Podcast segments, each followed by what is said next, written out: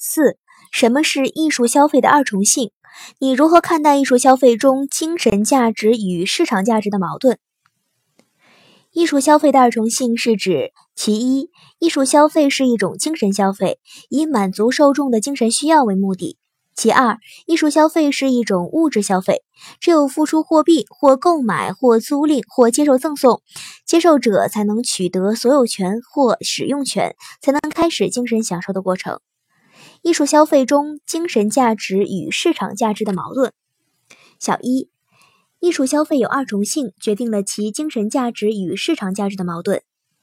其一，艺术消费是一种精神消费；其二，艺术消费是一种物质消费。只有付出货币，接受者才能取得所有权或使用权，才能开始精神享受的过程。艺术消费中有精神价值与市场价值的矛盾，矛盾其原因在于：第一，艺术作品的市场价值难以准确判定；第二，曲高和寡。艺术作品的潜在精神价值未必完全转化为市场价值。第三，生产与传播效率影响艺术作品精神价值与市场价值的关系。小二，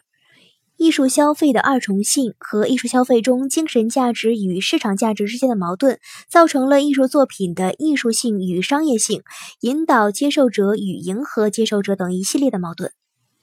以中国电影为例。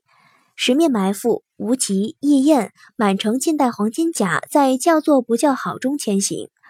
以郭敬明、邓超为代表的 IP 电影，跨界网生代导演、综艺电影等众生喧哗。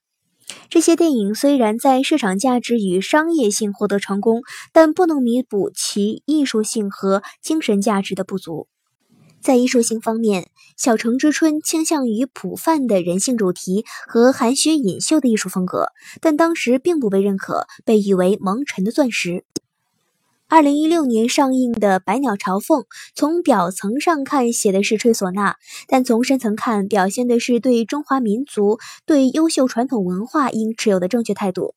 但电影由于其制片人方励下跪哭求排片而引起舆论热潮，精神价值与市场价值产生矛盾。小三。但是，也有一些优秀的艺术作品，往往能够超越时空限制，广泛的受到各个时代、各个地域的人的喜爱，在精神价值与市场价值基本上是一致的。习近平总书记指出，优秀的文艺作品最好是既能在思想上、艺术上取得成功，又能在市场上受欢迎。蔡楚生的《渔光曲》以现实的题材、动人的情节，打破了郑正秋的《姊妹花》连映六十天的记录。而一江春水向东流又再次创造了电影卖座的最高纪录，《白日焰火》成就了中国第一个柏林电影节影帝廖凡，更创造了海外电影节获奖华语文艺片的票房新纪录。